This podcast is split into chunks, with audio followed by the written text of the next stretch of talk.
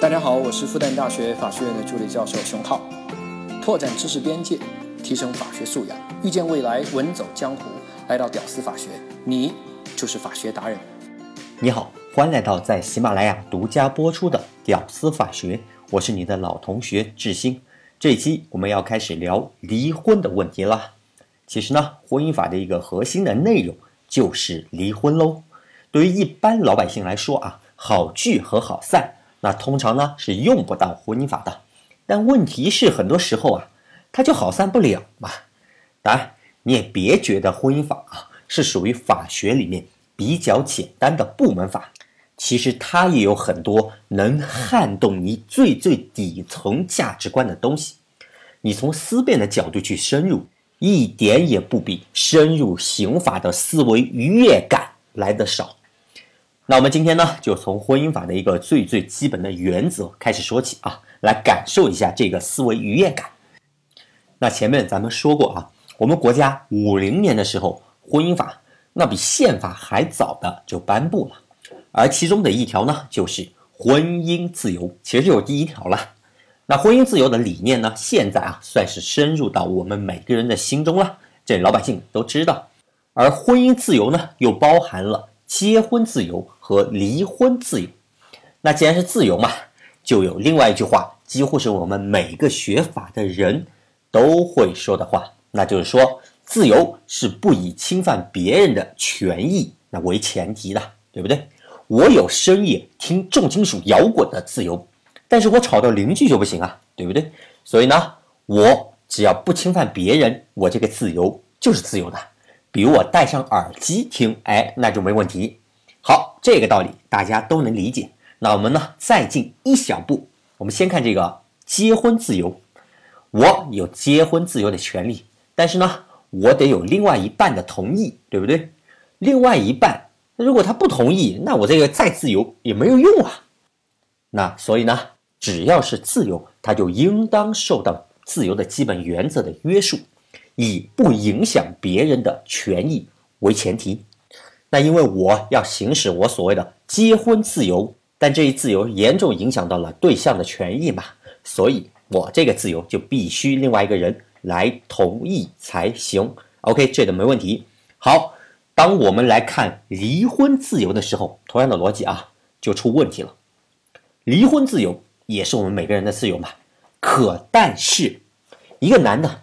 如果找了小三啊，两口子男的找了小三，他要行使他自己的离婚自由的时候，那因为他的行使是会严重影响到配偶的权益，对吧？按照行使自由的原则，那是需要原配的同意的吧？可但是我们实践当中啊，一个男的啊，如果他真想离婚，他是不需要原配同意的，相反。哪怕原配他不同意，他觉得过得挺好啊，不同意离婚，只要这男的坚持要离，这婚还真就离得了，顶多是程序上麻烦一点而已了，并且啊，无论是法律规定还是法官的审判的标准，都没有把离婚是否要另外那个人同意来作为参考。那么问题出现了，现行的婚姻制度它有没有违反？婚姻法最最基本的离婚自由的原则呢？或者说，是不是我们需要重新调整我们对自由的理解呢？或者重新定义了？是不是很有趣啊？婚姻法居然也有这种让人思维飞起的东西。当然，我们原则上是不怀疑自己的底层逻辑的。底层逻辑啊，要想被改变甚至被摧毁，那是需要有足够强大而并且多的这个证据，那才行。这样呢，我们采用的是贝叶斯的这样一个策略。好，那假设我们的底层逻辑没有错，都是对的，那现在问题反而就变得清晰和容易了。怎么解决这个问题？一个男的为了所谓的离婚自由，坚持要离婚，配偶不同意，那他这个自由就等于是严重侵犯了配偶的权益，对不对？你要自由嘛？如果要探究怎么办的话。等价思维就给了我们一个很好的参考。好，我们举个例子啊，我行使我所谓的自由，未经别人同意啊，侵犯到了别人，那通常怎么处理呢？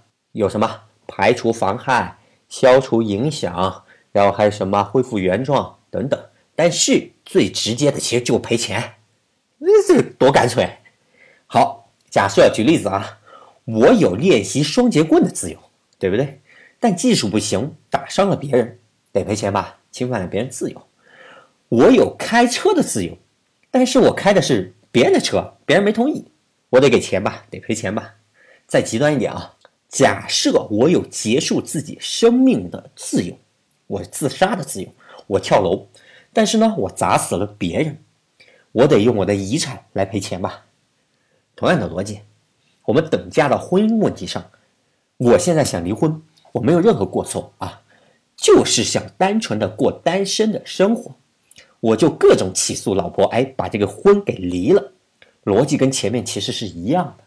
我行使了我所谓的离婚自由的权利，但是呢，我这个行为严重影响了我的配偶，甚至侵犯到了他的权益。但是如果你问，那就跟前面的逻辑一样呗，赔钱给配偶不就完了吗？不好意思，按照我们国家目前的婚姻法，这种情况啊，一分钱都不赔。我们国家啊，在这种无过错的离婚问题上，啊，那就是没有赔偿这个说法。离婚所有的赔偿都必须建立在过错的基础上。哎，这是我们国家现有的规定啊。按照我们国家第四十六条啊，离婚会赔偿，那也就那么几种情况：遗弃、虐待、小三、家暴。当然是我高度提炼的吧？你去看原文的话，要比我这说的复杂一些。那遗弃呢？现代社会那已经不太会出现了。虐待你基本可以包含在广义的家暴里面。所以啊，总结下来，两种情况离婚才会赔偿：家暴和小三。所以啊，你看咱们国家现在这婚姻法，其实还是比较保护主动离婚的那一方的，对被动离婚的那一方啊，基本上就没啥特别照顾的，跟我们这个。自由的底层逻辑是不是有点不太相符合？所以呢，我歪歪了一下啊。如果未来我要是有更多的话语权的话，啊，我是有可能会去呼吁立法，主张主动离婚的那方是需要给被动离婚的那方进行赔偿啊，进行这个相关立法的人呐。其实这也不是先例，国外有些国家它就是有这样的一个赔偿制度。那为什么赔这个钱？那其实今天的内容就是在解释这个嘛。因为你要行使你离婚自由，但是呢，你这个自由却是严重影响到被离婚的一方的权益嘛。当然，如果这个立法要制定的话，怎么制定，怎么弄细节啊，那是另外一回事儿啊。赔多少这个问题，我这暂时没法管，哈哈感觉有点不负责任。好，今天的节目呢就到这里，下一期应该会正式聊一些离婚的一些细节问题了，好好讲法律啊，别老总是扯这些犊子。其实啊，说句心里话，具体的法律规定啊，具体的离婚的法律知识这些东西，很多律师都在讲的。你上网你也搜得到，甚至你自己看法条你也能看得懂。你上哪儿你都容易获得，可替代度其实很高的。